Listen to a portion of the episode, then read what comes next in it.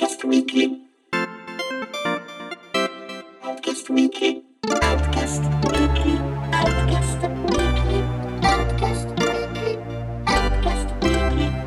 Ciao a tutti e ben ritrovati con Outcast Weekly, il podcast settimanale di Outcast.it nel quale solitamente ci ritroviamo in due persone per chiacchierare di un argomento con un limite massimo di mezz'ora. Dico solitamente perché in questo episodio abbiamo voluto fare un'eccezione per proporvi in formato integrale l'intervista che Andrea Peduzzi ha condotto all'evento di presentazione di The Ballad Singer, un videogioco fantasy, un'avventura sviluppata tra l'altro da uno studio italiano Curtel Games. Eh, il gioco è in uscita domani, se ci ascoltate appena pubblichiamo questo podcast, quindi il 27 settembre, in accesso anticipato su Steam. L'uscita definitiva è invece fissata a inizio 2019 non solo su PC ma anche su iOS e Android. Andrea ha chiacchierato con Riccardo Bandera, che è il cofondatore e project manager di Cortel Games e ideatore del gioco. L'intervista dura circa tre quarti d'ora, quindi insomma c'è parecchio da ascoltare. E inoltre, se volete leggere un'anteprima eh, sul gioco. Andrea l'ha provato all'evento e ci ha poi giocato anche a casa grazie a un codice che gli hanno eh, inviato, che ci hanno dato. Potrete leggerla domani, quindi sempre il 27 settembre, eh, in concomitanza appunto con l'arrivo su Steam in accesso anticipato. Direi che è tutto, vi lascio all'intervista. Ciao a tutti, ascoltatori di Outcast, io sono Andrea Peduzzi, mi trovo alla presentazione del eh, videogioco uh, The Ballad Singer e ho la possibilità diciamo, di fare qualche domanda a un membro del team di sviluppo. Eh, sì, sono Riccardo Bandera, è un piacere essere qui con voi a parlare del, del videogioco, sono il creatore di The Ballad Singer, quindi quello che ha messo un po' insieme tutto il team, eh, che ha avuto l'idea iniziale ecco, e che adesso si occupa del lavoro più noioso di missione dati, marketing e organizzazione. Diciamo. Eh, dunque, vuoi raccontarci, vuoi, poi ti sei già un po' presentato, vuoi raccontarci come nasce Cartel Game, con che vocazione sei nato attorno al gioco e da chi è composto il team? Sì, allora il team è composto da 25 persone, maggior parte in Italia, alcune all'estero. Eh, tutto è nato circa due anni fa mm, durante i miei studi stavo studiando un esame di intelligenza artificiale e mi è venuto in mente di creare un videogioco modulare stile libro game quindi eh, sono andato a cercarlo su Steam prima a dire il vero perché avevo voglia proprio di giocarci non l'ho trovato e ho detto beh perché non posso farlo io era abbastanza complicato però vabbè, alla fine abbiamo dimostrato che bene o male ce la stiamo facendo quindi questo è di sicuro un motivo di orgoglio. Eh, Cartel Games è stata fondata da me e da mio fratello Edoardo um, lo scorso giugno dell'anno scorso e con lo scopo di creare questo videogioco ma l'idea è quella di non fermarsi qui e di crearne altri in futuro ecco ci piacerebbe poi eh, dipende tutto dal mercato E a parte te e tuo fratello, sono, quanti, quanti, sono più o meno i membri dello studio? Quanti, da chi è composto? Allora, siamo in totale siamo 25 persone, noi due compresi, passiamo da... Beh, poi ci sono persone, ad esempio lo scrittore che scrivono la storia però non sono membri attivi del team, invece c'è lo sviluppatore che è membro attivo del team in quanto costruisce proprio il gioco secondo le nostre esigenze e quelle dei fan che ci seguono, che possono darci anche consigli durante lo sviluppo, eh, come l'illustratore ad esempio che ha lavorato quasi tutto l'anno su questo videogioco, quindi eh, siamo, siamo 25 persone, alcune lavorano a tempo pieno sul videogioco, altre a progetto. Eh, dunque, hai detto che eh, studiavi intelligenze artificiali. Allora, io il mio percorso studi è un po' particolare, ho fatto inizialmente economia la triennale, dopo scienze cognitive dove all'interno c'è eh, intelligenza artificiale, quindi era solo un esame, non ho studiato informatica, e poi risorse umane, un master. Mm, però ho preso quel poco che c'era di, eh, diciamo, di, di informatica, chiamiamola, da poter applicare ai videogiochi, eh, non che la psicologia in questo gioco non sia fondamentale, è fuori da ogni dubbio, però eh, tutto è partito da quell'esame di intelligenza artificiale eh, che mi ha, mi ha dato una, una, base, un punto di partenza, uno spunto, ecco, un'idea.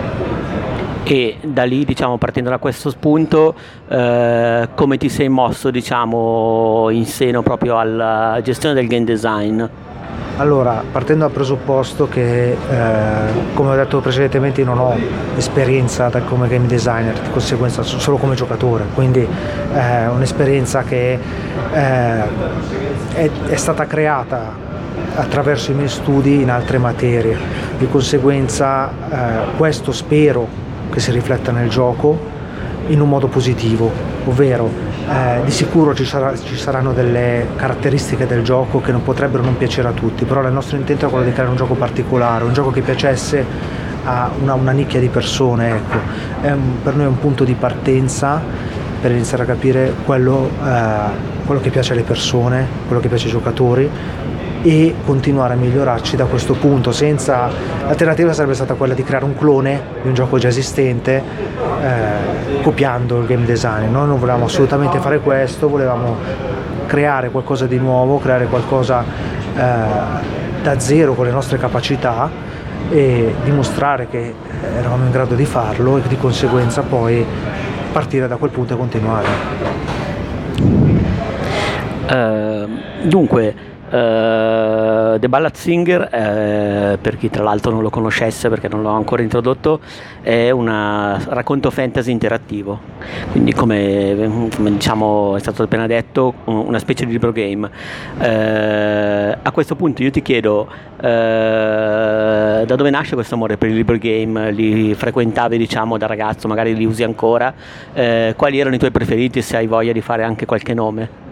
Beh, allora, ehm, non sono un particolare fan dei libri game, al mom- in questo momento diciamo lo sono stato tanti anni fa, eh, Joe Dever ad esempio, beh, chiaramente.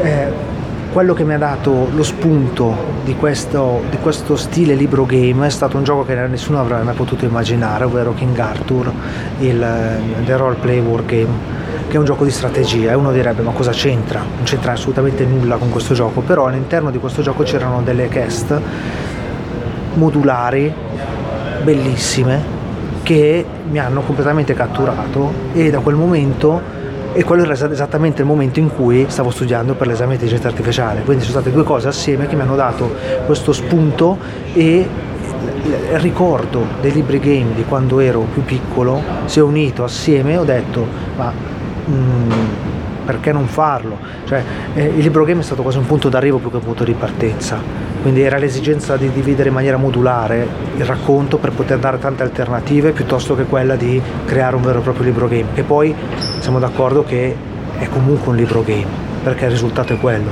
però il punto di partenza è leggermente diverso e spero che piccola, un piccolo spunto diverso si possa, si possa intravedere nel gioco. Ecco. Adesso mh, diciamo hai voglia di raccontare, raccontarci eh, un po' The Ballad Singer e magari anche parlarci dell'universo narrativo che lo comporta, diciamo. Sì, allora l'universo narrativo è creato da Alberto De Stefano nella, ed è diciamo uno sviluppo della saga dei Kalesin che è già stata pubblicata solo in Italia e diciamo, vice, le vicissitudini partono, eh, i protagonisti eh, questa, del, della saga precedente rientrano in questa storia, due su quattro, ovvero Daragast e Leon, Daragast che adesso è diventato un po' più anziano e Leon che era un bambino che adesso è eh, un giovane. Eh, invece Ancalimo e Ancoran sono due personaggi introdotti pro- di, di, proposito per il videogioco. In questo mondo, diciamo, fantasy realistico, dove la, la, morte è sempre dietro l'angolo, c'è un leone che vuole conquistare il potere, riprendere ciò che era suo, che gli è stato sottratto a suo dire senza, senza motivo. Si, si, contrappongono a Leone e Ancanimo, che è il suo, il suo assassino di fiducia, Ancoran ed Aragast, che sono, che sono membri della Resistenza.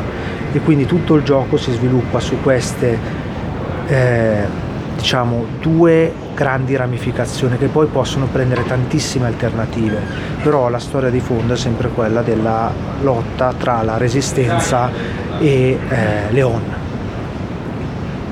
E eh, Alberto De Stefano ha collaborato con voi, ha fornito materiali per il gioco, insomma si è creato diciamo, un, una cooperazione?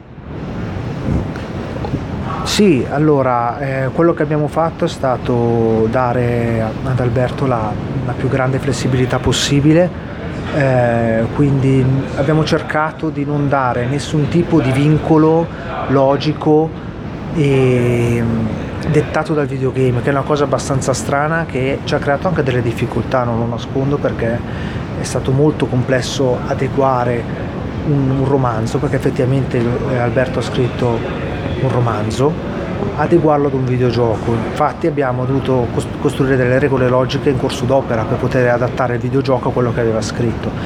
Però questo era un punto fondamentale per noi, ovvero non volevamo snaturare lo stile dello scrittore per eh, fare un gioco più comodo per noi, cioè sarebbe stato semplice dargli 20 regole logiche da rispettare e a quel punto avrebbe scritto il libro perché l'ha scritto di proposito per questo gioco.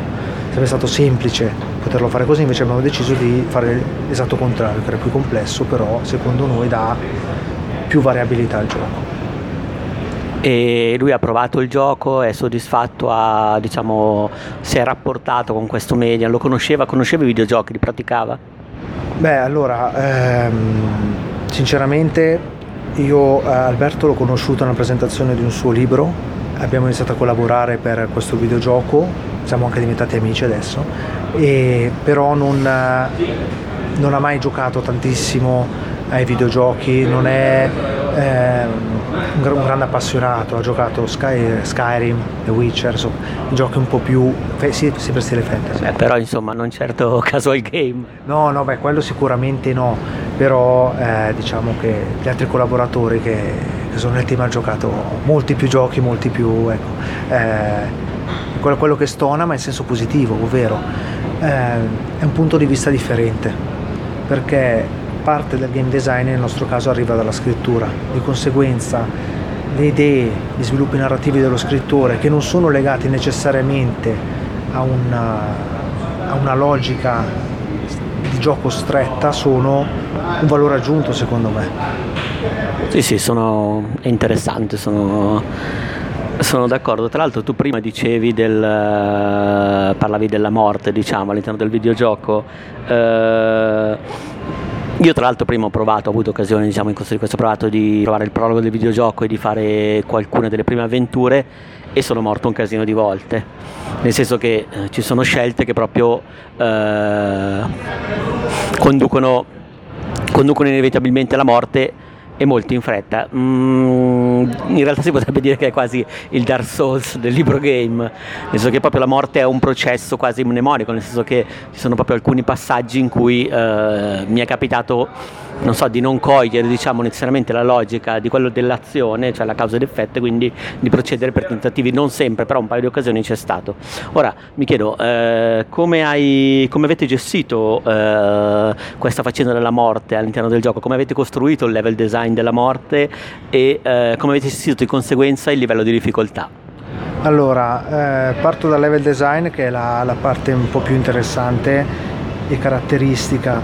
Um, quello che abbiamo voluto fare è dare sempre una certa eh, pressione al giocatore, ovvero eh, non vogliamo che il, il, giocatore più intelligente del mondo sia sempre in grado di scegliere la risposta giusta e non morire. Questo non è per, perché, per qualche motivo particolare, ma semplicemente perché vogliamo tenere la tensione alta. Questa tensione è poi bilanciata dal sistema destino che abbiamo introdotto da poco e stiamo ancora sviluppando. Questo sistema destino consente di attraverso un punteggio, questi punti destino, dare al giocatore un'alternativa, capire cosa sarebbe successo se fosse morto, perché in realtà non è morto, perché può utilizzare un punto destino e tornare indietro e vedere un'alternativa di, quello, di quella scelta. Quindi ehm, è un mix tra eh, angoscia che vogliamo dare al giocatore e possibilità di esplorare il mondo di gioco, però non vogliamo assolutamente che venga eliminato questo senso di, non dico di oppressione, però di di continuo, uh, oh mio Dio, adesso cosa schiaccio? Se schiaccio questa magari muoio. Cioè vogliamo che sia molto cauto il giocatore, non vogliamo che schiaccia a caso, ecco. E vogliamo assolutamente punirlo quando schiaccia a caso. Vogliamo che, che si diverta anche a morire in un modo divertente. Quindi questo è un gioco che si basa sulla, uh, sulla rigiocabilità, il fatto che morendo con un personaggio si possa ri- rigiocare con un altro personaggio una storia influenzata dal primo. Quindi la morte non è il game over, il game over è quando si finisce il destino, quindi il, fatto non è più dalla propria parte, non si è più fatto dalla propria parte, di conseguenza è mm, diciamo mm, un po' diverso dal normale, come avrei potuto vedere. Sì, sì, sì, assolutamente. Tra l'altro, appunto, come, mm, come dicevo prima, eh, alcune scelte mi sembravano, cioè magari non mi sembravano immediate, ad esempio c'erano un paio di scelte iniziali basate su una minima conoscenza della fisica, ad esempio ovviamente l'ho sbagliate perché non mi ricordavo più alcune, alcuni dettagli, diciamo. Eh, però su quelle diciamo che una volta scoperto la risoluzione il filologico è chiaro. Ce n'erano altre in cui magari la risoluzione era più nascosta, oppure magari era legata, non so, alla conoscenza di un determinato tipo di arma o alla conoscenza di un determinato tipo di eh, riflesso condizionato in battaglia. Però queste erano mie impressioni che mi venivano dopo che appunto morivo, magari non schiacciando a caso, però non so, banalmente rispetto a un attacco particolare non sapevo se andare a destra o pararlo, cose così, diciamo. Ecco. Mm, Ipotizzando che quindi ci sia sempre una logica sotto le scelte, anche se questa logica può essere molto molto nascosta, secondo te è possibile, oppure addirittura è voluto da voi, che il giocatore andando avanti con l'avventura senza pregiudicare la difficoltà della stessa, eh, entri nella vostra forma mentis di scrittori? Secondo me sì, perché ehm, la logica è praticamente sempre la stessa, non c'è mai una situazione identica ad un'altra, c'è sempre un elemento che cambia in tutto il gioco, cioè sono 2000 blocchi decisionali non, ce n'è un, non c'è mai un copia e incolla, cambia sempre qualcosa per un motivo o per l'altro, ma la logica di fondo è sempre la stessa, il fatto che, adesso ne posso citare alcuni senza rovinare l'esperienza a nessuno, il fatto che un'arma sia più propriamente utilizzata per affondare piuttosto che tagliare, oppure che sia più adatta a, diciamo, a parare, oppure il fatto di avere ad esempio uno stock in mano non, è, non, sarebbe proprio il massimo parare un colpo diciamo poderoso, ma si dovrebbe tentare di schivarlo in qualche maniera. Insomma, è una, una logica, un mix di eh, fisicità del personaggio e dell'arma, se così si può dire, ambiente di gioco e situazione in cui ci si trova. Quindi tante volte la logica, come dicevi, è molto sottile, cioè difficile, ce ne potrebbe essere più di una risposta giusta, però è anche quello che vogliamo, perché tutte le morti sono diverse. Abbiamo più di 400 morti diverse, narrate, cioè le abbiamo create apposta perché vogliamo che il giocatore le trovi. Il giocatore le deve trovare e dire ah sarebbe successo questo, cioè è quello che faremo di sicuro fatica a, a far percepire è che quando si muore non si è perso, cioè aver giocato due ore ed essere morti, eh, per noi è un successo che ci sia una morte specifica dopo due ore di gioco, cioè normalmente è game over, per noi no, cioè noi abbiamo fatto, ci abbiamo messo molto impegno a creare quelle morti spiegate nel dettaglio, è, è bello, è una, è una cosa bella nel brutto di morire nel gioco di aver perso, ecco. Quindi in sostanza la morte rappresentata assume un valore pienamente narrativo. Sì, assolutamente, perché ehm, essendo spiegata così nel dettaglio, addirittura narrata, eh, si collega perfettamente alla situazione che è appena successa, alla scelta del giocatore. Quindi, quindi non si... Scusa, paradossalmente, mentre in molti giochi classici la morte è eh, una punizione, in questo caso potrebbe addirittura essere, contestualmente parlante, una ricompensa Beh, eh, arrivare a questo punto non lo so perché ci piacerebbe che fosse così, però far passare questo concetto eh, ritengo che sia impossibile. La cosa che ci piacerebbe è che il giocatore apprezzasse la, la cura per il dettaglio anche quando di solito normalmente la morte è lasciata a se stessa, è relegata a un semplice game over o a un suggerimento su come non morire. Noi oltre ad aver spiegato il perché un giocatore muore in maniera tale che abbia un aiuto nella run successiva, descriviamo proprio cosa è successo, cosa, quello che il giocatore prova, quello che il personaggio prova, quindi ed ogni volta è diverso, se muore contro un mostro, se muore contro un umano, se muore nei modi più disparati, proverà qualcosa di diverso e ci piacerebbe che anche il giocatore si medesimasse in questo. Eh, una curiosità, ti piacciono i Souls-like, Dark Souls, Bloodborne? Eh, no.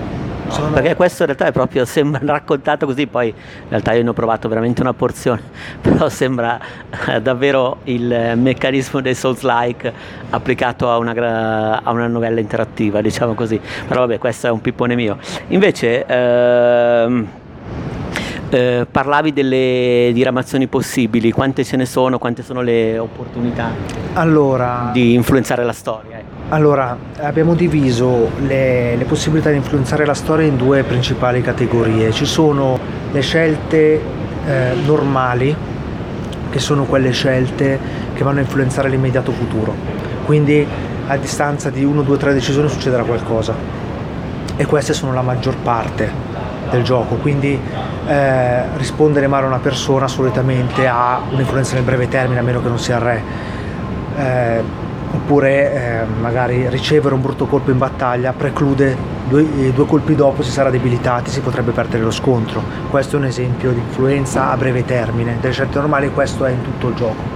Ci sono poi delle scelte invece che chiamiamo determinanti quando avviene l'animazione della scena della- del rombo che si chiude, dove ci sono proprio scelte e ce ne sono una quarantina in tutto il gioco che vanno a cambiare completamente l'avventura. Ad esempio il fatto, questo beh, non è uno spoiler perché è proprio nel prologo, che subito il drago può essere ucciso o può essere preso come alleato. Questo cambia totalmente il gioco perché Leon potrebbe avere per tutta l'avventura il drago no.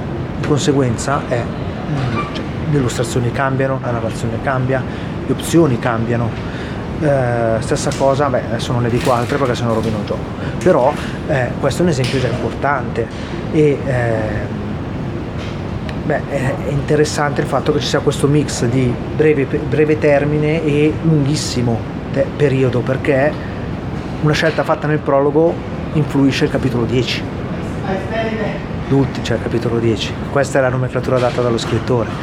L'ultimo nodo del gioco il nodo 2000 E invece avevi parlato prima di più personaggi, io eh, giocando il prologo ne ho eh, sfruttato uno ma c'era la scelta possibile tra due, poi dopo il prologo ne sono comparsi altri due, quindi quattro in tutto, eh, senza chiederti se ci sono altri o meno, eh, senza fare diciamo spoiler. Eh, volevo sapere come eh, il eh, destino di un personaggio che stai usando in un dato momento o la morte dello stesso si riflette eventualmente sul racconto di tutti gli altri tre. Allora, eh, l'influenza è data principalmente dalle scelte determinanti, ovvero il fatto che un giocatore eh, decida di intraprendere una determinata scelta in una situazione particolare, potrebbe essere attaccare una città, potrebbe essere decidere da personaggio giocante di interagire con un, perso- un altro personaggio giocabile, quindi non ancora giocato ma che potrebbe essere giocato in futuro, cambia la storia dei personaggi. Il fatto di, beh, poi il clou è quando hanno dei, degli scontri questi personaggi e lì proprio va a cambiare totalmente la storia successiva perché chiaramente eh, senza che diciamo A e B per non dire chi sono se io A sconfiggo B B poi non ci sarà più. Io non potrò più giocare B perché è morto nella storia la storia è la stessa. Anche se continua con un altro personaggio si continua nello stesso filone narrativo e sarà tutto cambiato perché eh, non ci saranno più certi personaggi quindi gli equilibri cambieranno eh, sarà diverso, cioè il gioco si basa, è orizzontale principalmente Balla Singer, si basa più sulle interazioni che sulla lunghezza, nonostante sia comunque lungo, perché abbiamo 40 ore di narrazione pulite, quindi poi sono montate, quindi aumentano ancora, se si muore dura di più, quindi non sto dicendo che una run dura 40 ore di gameplay, sto dicendo che ehm, giocando e rigiocando si scopriranno sempre cose diverse perché abbiamo una struttura orizzontale ed è questo quello che vogliamo. Eh, nel gioco all'inizio eh, ho notato che ci sono delle scelte per impostare diciamo alcuni vabbè al di là della scelta del personaggio che ha dei valori proprio delle stat vere e proprie rolistiche eh, nel giocato che ho, che ho svolto io diciamo che era appunto un, eh, il- una beta giusto?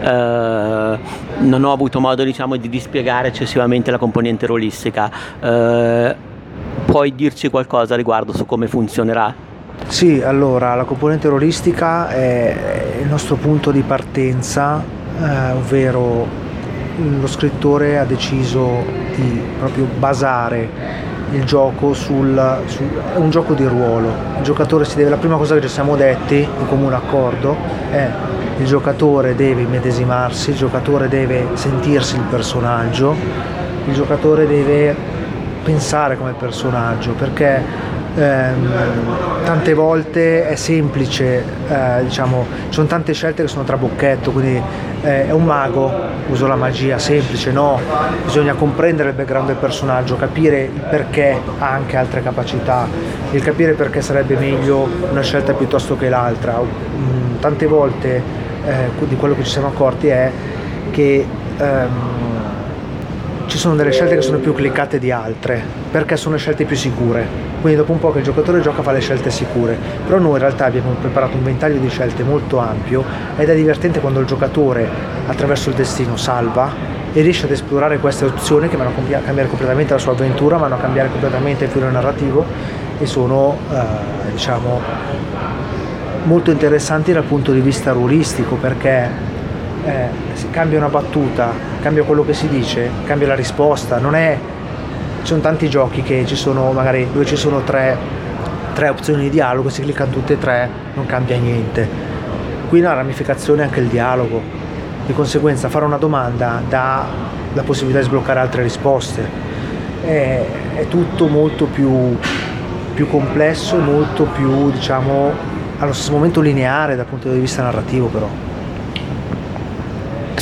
Mm, però diciamo forse eh, un'altra cosa che mi interessava è se eh, diciamo al di là del, del, meccanismo delle scelte e di tutte le influenze che ne escono, cioè quindi al di là dei numeri che sono nascosti sotto le parole, per, non so, non mi viene modo diverso da dirla, eh, ci sarà anche modo, come poteva succedere con i vecchi libri game, di eh, mettere proprio mano ai numeri, barre, cioè a, ci sarà un sistema diciamo così ruolistico anche esplicito oppure eh, è tutto diciamo così sotteso al discorso narrativo? Allora, quello che abbiamo voluto fare è rendere tutto, come dicevi tu, sotteso al filo narrativo, quindi il fatto di sbloccare un'arma, una nuova, una nuova arma, eh, entra a far parte della storia. Cioè io che ho sbloccato un potente artefatto, so di averlo, non mi sognerei mai di non usarlo perché ce l'ho, eh, mi darebbe un grosso vantaggio in battaglia e lo userò.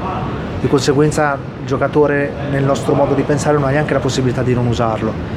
Potrà decidere come usarlo, però ci è sembrato stupido che ruolisticamente un giocatore ottenga un potente artefatto e non possa neanche usarlo. Cioè, mm, diciamo, eh, è stata una scelta di stile più che altro, perché avremmo potuto fare stoppiare e dire usi l'artefatto usi l'artefatto, però ci sembrava, preferivamo usare le nostre energie per creare qualcosa di più interessante con l'artefatto. Okay. Quindi è proprio un, uh, una novella interattiva al 100%, cioè proprio un vero e proprio uh, racconto interattivo senza sbavature, ecco. Sì, ehm, abbiamo cercato di dare delle, delle basi più solide possibili, quindi be- illustrazioni più belle possibili, una narrazione di un livello qualitativo più alto possibile, eh, una musica anche quella il più possibile bella, di atmosfera. Di conseguenza un gioco all'apparenza semplice perché poi comunque sono 88.000 dati inseriti parzialmente a mano, parzialmente dico l'80%. Eh, quindi è un gioco apparentemente semplice però con tanti componenti che speriamo il giocatore percepisca di qualità perché sono i nostri punti forti. Il nostro punto forte non è di certo il gameplay, cioè è un click, è molto semplice, però il punto forte è l'illustrazione.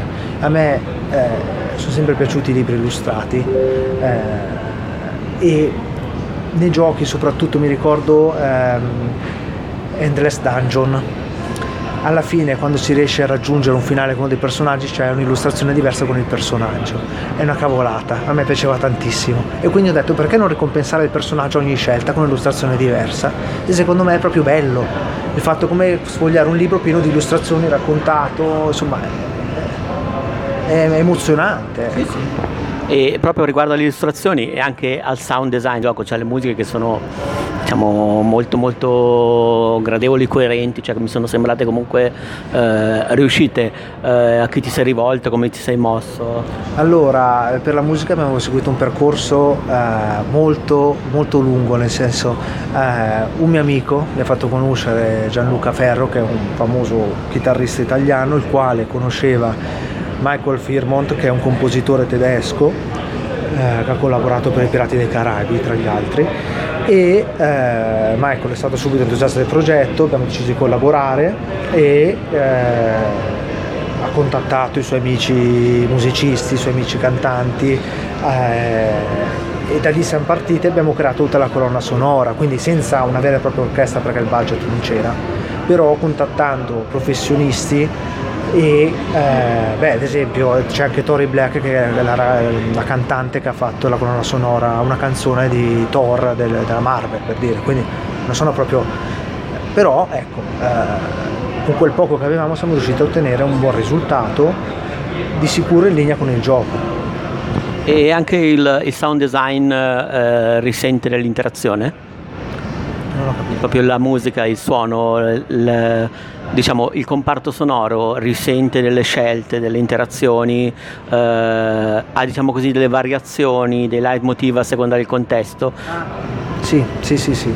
Allora, tutta la colonna sonora è strutturata eh, su un main team che viene sempre, si cerca sempre di mantenerlo con delle note e i quattro personaggi. I quattro personaggi vanno a modificare il main team e a questi si va a inserire dentro il background della situazione di gioco. Quindi è, abbiamo adattato diciamo, la modularità delle illustrazioni e del, di tutta la struttura anche alla musica. Di conseguenza si va a creare, vengono a creare delle tracce, comunque sono 42 se non sbaglio, 43 tracce musicali, tante, sono più di 100 minuti di musica inedita, eh, creata appositamente per il gioco dove andiamo a coprire uno, un ampio ventaglio di situazioni, da una situazione spiacevole a una piacevole, una giocosa, una di combattimento, eh, sia diversi ambienti, ambienti ghiacciati, ambienti eh, infuocati, ambienti chiusi. Questo abbinato al sound design, quindi tutti gli effetti sonori, poi tutti diciamo, gli uccelli nel bosco, eh, gestiti randomicamente con delle variabili in base alla situazione eh, questo non è potuto ancora provarlo nella beta perché ci stiamo lavorando, però c'è qualcosina forse. Beh, quindi in realtà anche proprio il, il sound design, la musica e così hanno eh, una costruzione intera, cioè risentono dell'interazione del giocatore, sono modulari anche queste, ma interessante. E invece per quanto riguarda proprio il comparto artistico, i disegni, eh, non l'hai curato personalmente, sai, vuoi dirci chi se ne è occupato e magari se lo sai, se è una cosa diciamo, su cui hai approfondito qualche fonte, qualche riferimento, magari qualche riferimento che hai voluto dare tu. Sì, allora eh, diciamo che beh, io in generale seguo, seguo tutto, non ho capacità artistiche, di conseguenza vado più a gusto estetico. Eh, che, la persona che se ne occupa principalmente è Federico Musetti, che è il nostro artista, ha fatto lui tutte le illustrazioni, eh, quindi eh, quando lo diciamo di solito la gente sviene perché sapendo quante sono, sono più di 700 illustrazioni, sono tantissime, eh, inserite nel gioco, eh, si capisce quanto lavoro ha fatto e quanto, impe- quanto, quanto, quanto impegno ha dedicato al videogioco. Ecco e come influenze diciamo il punto, il punto di partenza che era il punto di partenza iniziale prima di Kickstarter la mia idea era un gioco con un target maturo. Quindi non illustrazioni da cartone non illustrazioni eh, però allo stesso momento troppo forti. Quindi un non so come si potrebbe definire una aiutami, soft adult. io non, non, so bene neanche io, mi hanno ricordato eh, le illustrazioni di, adesso non vorrei dire una stupidata, o comunque eh, gli illustratori tolkieniani classici, no, non so poi se era quello il... Sì, ecco, eh, una, una, cosa importante per noi era mantenere lo stile dell'illustratore, quindi eh, non abbiamo, non ho imposto all'illustratore, a Federico, uno stile, non gli ho detto le voglio così, gli ho detto a me piacerebbero che avessero uno stile definito con un buon dettaglio, quindi non troppo diciamo concept, non troppo bozza, non troppo cartone, ma neanche eh, dettagliatissime, anche perché eh, bisogna raggiungere dei compromessi con 700 illustrazioni. Ma il compromesso che abbiamo raggiunto secondo me è ottimo, nel senso che le illustrazioni sono comunque sempre di un livello qualitativo molto buono, anche ad alte risoluzioni rendono molto bene, abbiamo fatto dei test anche in 4K, rendono benissimo. E mantenendo lo sti- il suo stile l'illustratore è stato in grado di essere anche più produttivo perché non doveva adattarsi allo stile di qualcun altro, eh, più produttivo allo stesso momento più con un livello qualitativo più alto perché è il suo stile, non è lo stile di nessun altro. Ha curato anche da solo le animazioni che ho visto? Allora, le animazioni sono gestite principalmente all'interno di Unity, noi usiamo Unity, lui ha gestito sì, piccole pale, le immagini delle animazioni le ha gestite lui, poi le altre parti invece sono gestite da Michele Tonon che è il nostro sviluppatore all'interno di Unity. Sì, beh, più che animazioni ho visto proprio reagi- de- delle regie, diciamo così, sul- sui disegni, poi è stato quello che ho visto praticamente all'inizio del gioco. Quelli allora, diciamo che per decidere come gestire ciascun background, perché noi andiamo ad animare i background, noi ragioniamo in quella maniera, quindi non la situazione ma il background, perché in questa maniera modulare riusciamo a eh, ottenere un risultato qualitativamente più alto e allo stesso momento a farne meno. Per questo motivo appunto un risultato migliore.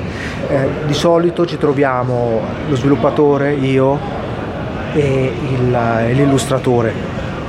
Alcune volte c'è anche Sebastiano Fotutto che è il nostro motion designer che in particolare fa, ha fatto tutti i video, ha fatto beh, tutti i video in gioco e anche video quelli Kickstarter, i trailer, però non si, non si occupa direttamente della creazione anche del- degli effetti in gioco, noi ci comunque tutti assieme e decidiamo che effetto deve avere. Ed è un effetto che deve essere deve adattarsi all- all'illustrazione, ad esempio la pioggia che si vede nella prima scena, abbiamo, abbiamo, abbiamo provato tantissime volte fino a raggiungere un effetto che fosse come quello dell'illustrazione, non è semplice, perché noi non andiamo a creare l'animazione, i pixel dell'animazione, andiamo a prendere delle, dei- dei- delle particelle e a modificarle in, maniera tale da renderle adatte al nostro utilizzo.